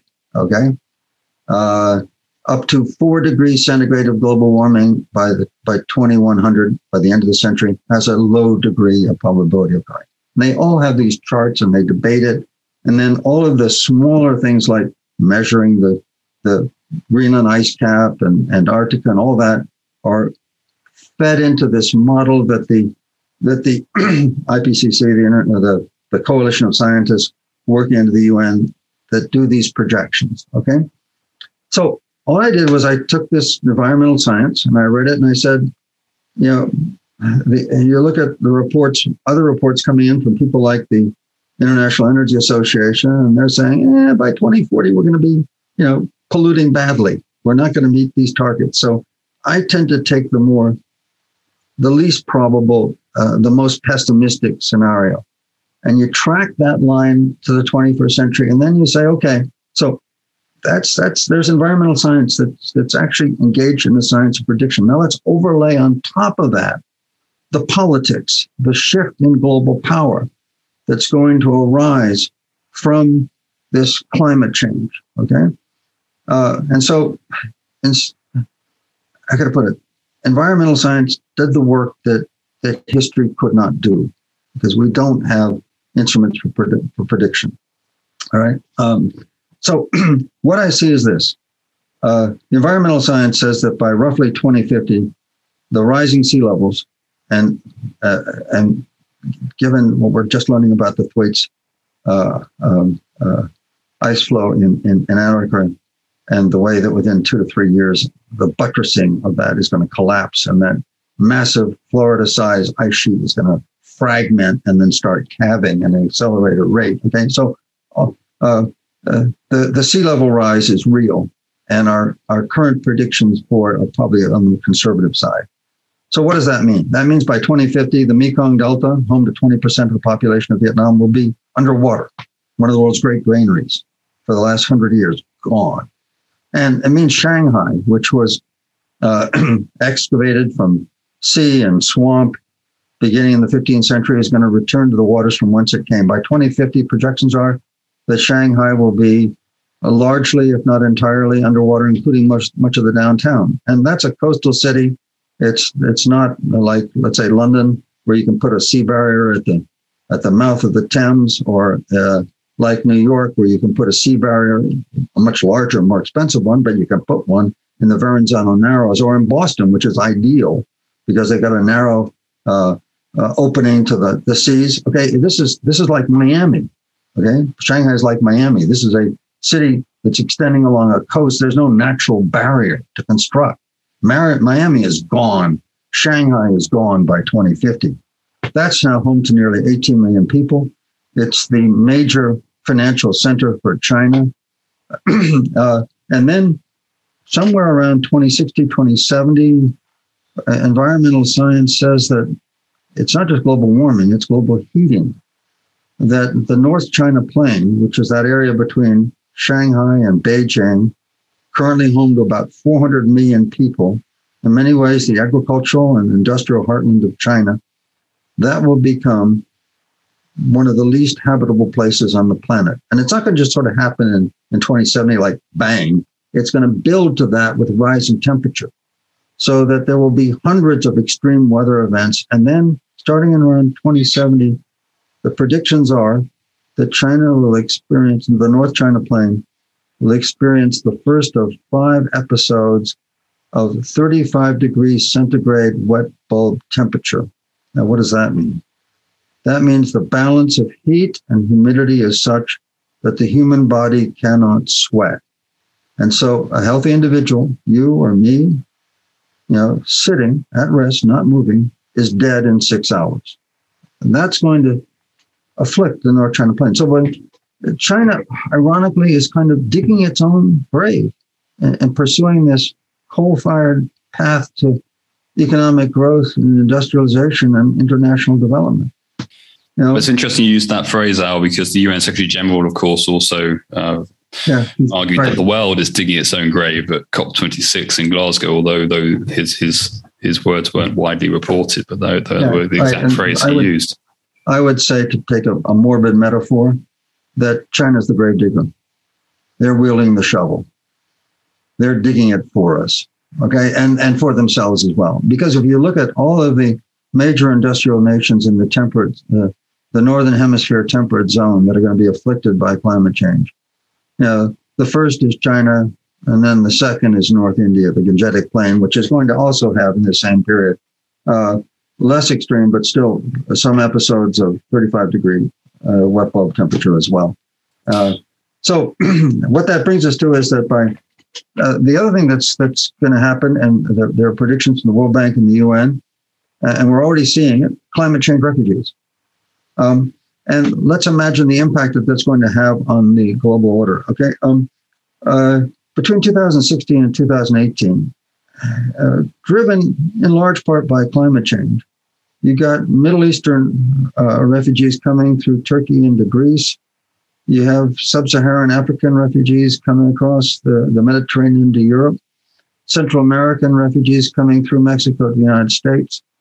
And that arrival of refugees at the southern shore of the European Union and the United States produced this uh, extraordinary eruption of hyper nationalist uh, populism. You know, Britain's exit from the European Union, the rise of all these ultra nationalists around Europe, Donald Trump's campaign, uh, build the wall to stop these immigrants from coming into the United States. You add that all up. How many people? Just 2 million, one, 2 million people. Okay. The predictions are by 2050, and, and it's going to build again steadily to that. By 2050, there will be 200 million climate change refugees worldwide. There are other estimates that are as high as 1.2 billion. So, what happens when hundreds of millions of people who are in motion, not you know, for employment, for simple survival, uprooted from from seashores that are pounded by extraordinary weather events, uh, from the edge of, of arid regions, suffering aridification, no longer having sufficient water to engage in agriculture and to survive. Okay, and people are in motion what's going to happen? We're, we're faced with the reality of global disorder. That's why I think that that that that, that as this these problems go worse, China's system of international order, which is a much more self-maximizing, you know, mutual benefit exchange, uh, uh, uh, national self-maximization, that that system will grow and the international cooperation, which has been the spirit that undergirded this entire Washington world over the last 70 years, that begins to fade. So when when when the Chinese Chinese can build and operate their system for maybe 20 to 30 years, but as climate change reaches this inflection point, this serious crisis point, and China is forced to pull back uh, its international involvement, such as it might have been, the world will be faced with a situation for the first time in about 600 years at that point with no world order and the threat of really serious global disorder because this is not going to be, you know, grand conflicts. These are going to be the most primal and miserable kinds of conflicts fought all across the planet for for arable land and for water. It's going to be the potential is is horrible, and also you know as refugees are moving by the millions and people shutting borders and, you know, what we saw in the Belarus Poland border, and that, that, you know, played out not just a few hundred people, and not just a few thousand people, but millions of people. So, so what's the alternative to this global disorder? Okay, so trying to be, you know, I mean, this may seem impossible, almost absurdly, but but actually, it's manageable. You know, there's actually a reasonably finite solution. One, reform the UN internally, so it's much more of a collaborative organization. This simply means a reorganization of the UN Security Council, which is still the supreme body in the organization. Instead of having fading powers like France and Britain and the United States, having you know guaranteed seats, maybe have international organizations uh, having rotating membership. Uh, people like ASEAN, the Association of Southeast Asian Nations, the Arab League, African organizations, okay, the, the European Union, that you know, global collectivity, so that this body would become truly representative of the human community, and therefore its mandates would have the kind of moral force of a collective decision. Okay, so that's that's one thing. And then if we have this reform body, what might it do to mediate situation? Well, there need to be three limited but significant changes in the definition of national sovereignty. First, no nation circa 2050 would have the right to emit greenhouse gases. And to be to do so would be treated as, let's say, what's supposed to be tantamount to an armed incursion, uh, taking other people's territory by force of arms. That's supposed to be a no-no in the current order. Well, we could treat greenhouse gas emissions instead of voluntary targets as mandatory. Okay. The second thing uh, would be uh, the the UN uh, High Commissioner for Refugees uh, and and the resettlement refugees, which is now voluntary. You know, would maybe have to become mandatory. That this this collective body would resettle people on some kind of rational basis. Where is their land? Where is their resources? Where can people move? Doing this collectively in a rational, planned way. All right, rather than this this this chaos that we're we've been witnessing and are likely to witness even more. Third thing, at Glasgow, there was much debate and discussion about the transfer of funds supposed to be $100 billion that was agreed to at Paris. Hasn't quite happened voluntarily from the prosperous temperate nations to the climate afflicted tropical nations. That those those funds would have to become transfers would have to become mandatory. You know, a small tax on gross domestic product of a couple of percent, small, you know, for the, those that have it, large for those that receive it. And this would then be used to remediate climate change so that the maximum number of people possible could shelter in place and not have to go through the agony of disruption, which is mass migration. And, and these, these, these, these reforms are actually small and really quite manageable. And we have the international organizations, we have the debate, the discussion, the civil society to discuss them. And, and I don't think it's going to be the, you know, the, the presidents and prime ministers sitting in their cabinet rooms or sitting at their in their seats of the UN are going to do this. This is going to take, as it always does, an international civil society movement to create this. You know that the, the, the if you think about the environmental movement now, what are, what are its demands? Well, you know, stop emitting. Okay, that's it. Okay, that that's a pretty narrow agenda, given the s- scale of the problem, the impact it's going to have on human life and society. This movement needs to get a more coherent agenda, kind of like what happened in 1945 when the world powers, the international civil society organizations, debated over the structure of the UN. Yeah. So the, the, the, we have work to do, some serious work. That's very helpful, Al. I think it's good to set out an agenda. Uh, and some might argue that the problem obviously lies at very sort of at a very deep structure in terms of, well, uh, a form of industrial civilization, if you will, a form of extractive, exploitative industrial logic, which has been extended through modern technological innovation. And we somehow need to get a grip on that, what some refer to as the, the technosphere. And perhaps just to, to close out this conversation, I hope we've done some justice to what is a really a, a, magisterial work for our times. And I really recommend our audience pick up a copy of your your book. I mean, I was very struck by the final chapter where, in many ways, the geopolitical analysis kind of fades out. really, we're left with, well, here is the climate science, and here is the sort of the, in a way, the geological reality that we're going to have to contend with here.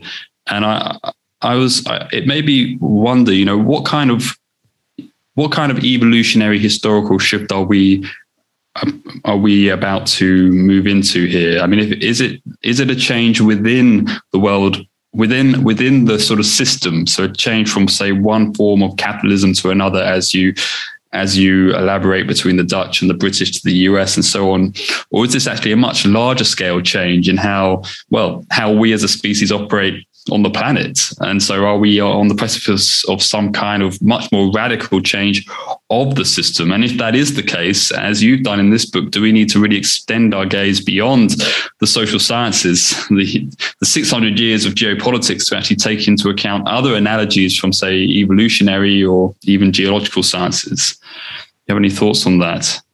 Well, yours was an invitation to make a grand statement, uh, which myself as an historian grounded in you know that empirical reality of person time and place. I don't know if i'm the uh, i'm the person to do that. But let me bring out let me answer that question by sort of foregoing the invitation to some stunning sweeping philosophical vision of the kind that i again being an empiricist being a historian uh, that's not my that's not my last uh, as a cobbler. Uh, um, um, energy. Uh, the one thing we didn't talk about very much was that I said one of the key attributes of every world order is is energy. The Iberian Age, the mastery of the winds and the the the, the maximization of the output of human muscle power through the slave plantation, the sugar producing slave plantation. Okay. And then in the British Imperial Age, the discovery of coal fired steam power. And then in the American age, the switch to, uh, to uh, uh, higher BTU output petroleum. Okay. So each of these imperial ages has, has had a form of energy. And in order to, to, to survive, uh, and to, to one to, to cap climate change, not to end it, because you know there's what's called committed warming, and the CO2 that's up there in the atmosphere that's there. Okay. But to cap the emissions, all right, and to maybe keep this at a, a manageable level, you know, I don't think two degrees centigrade would be possible, but maybe three rather than four. But anyway, to, to, to cap it as much as we can, two things have got to happen. One, everybody's got to switch to electrical energy. And two, the grid around the globe has got to switch to renewable sources of electrical energy. Okay. And that's going to be a combination of three things. It's going to be a combination of wind power, solar power, and, and this is something that the, the green movement has got to get their heads around nuclear power. Okay. And I'm not talking about, you know, three mile island sized or Chernobyl sized massive nuclear reactors. I'm talking about micro nuclear reactors, the kinds that are on actually every major university campus. Okay which engineers start building them, one, they'll be smaller. Uh, and as happens with anything, uh, you, the more you make of them, the more reliable they become. And then, then if there's a disaster with a small nuclear reactor, it's manageable. It's not a Chernobyl. It's not a potentially three mile island. Okay, so nuclear power to stabilize the grid. But what we're going to be seeing is then a, uh, particularly solar power, you know, is the the shift away from this massive, highly centralized petroleum energy infrastructure, which not only has the, you know, the seven sisters, but all of the imperial power and the wars like the US intervention in the Middle East that are fought to control this finite resources. When the world is pulling their power from the sun and the wind, you're going to have a decentralization, a diffusion of energy control right around the planet. And that's why I think that, that, that what I'm talking about is the recreation of the UN as a much more collegial body, that there might be a coincidence between this diffusion of energy, the basic driver of every world order. Right. So that that's in the mid 20th century, we can construct a world order that's much more collegial among nations and much more democratic in its sources of energy. To have a, a body that really represents, if you will, the aspirations of humankind and forges collective solutions that allows us to, to cope with the consequences of climate change. Thank you, Al. Yeah, I think it's it's never too late to start. You know. Thank you very much that, for your. That, that, the political. This is actually this has been a useful conversation because I never thought that before. I, you know, again, I have this factor in these other areas, but I didn't bring it into the the final bit of the book of the political implications of this more democratized form of solar power because where the sun shines, that's where you have your energy. Everybody puts up their panels. I don't know. I, I put them up on the roof of my house. I've got my own battery pack, you know. Uh, I can detach from the grid. And as people around the world do that, I mean, good heavens, opium growers in Helmand province are, you know, are, are operating their pumps to to water their poppy fields with solar panels. You know, it's it, it, it's a democratization of energy. Once that once that once the world transforms, and it's going to be it's going to be an enormous project involving trillions of dollars in capital. But once it happens, you know, uh, once it's in place, it's going to be extraordinarily democratic, and and from that will will emerge the possibility of energy, human rights, and sovereignty have been these three key drivers of world orders. The world order that emerges is going to have this democratic form of energy, and that is going to be profound in its political implications. Thanks for making me think those thoughts. I hmm, good heavens. Well, thank you. No, thank you. I will have to get you in for when that book has been written by you. That that'll be the next one. You know the political implications of uh, democratization of energy. But thank you so much for kind of walking us through your book that came out. I think it was October to govern the globe. Uh, is it Haymarket Books, the yep. publisher? And we, yeah, we'd, we'd recommend it here at the podcast. We've really enjoyed it, and it's been a great conversation. Uh, Al, thank you so much for taking a considerable amount of time to talk to us today, and uh, we hope you enjoyed it as much as we did. No, I did, and uh, if you could send me a link when you're done, that's uh, a great appreciate And also, in this globalized market in which we we live, um, you can't get the the hard copy book because of, but you can order the Kindle so that if you want to read the book on your device, you know, you can get it. Amazon will sell, sell you a Kindle. There you go. Another global artifact of the age in which we live. Yeah.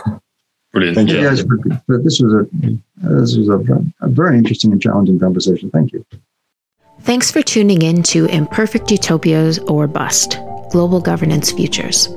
If you liked this content, please do leave us a comment and subscribe.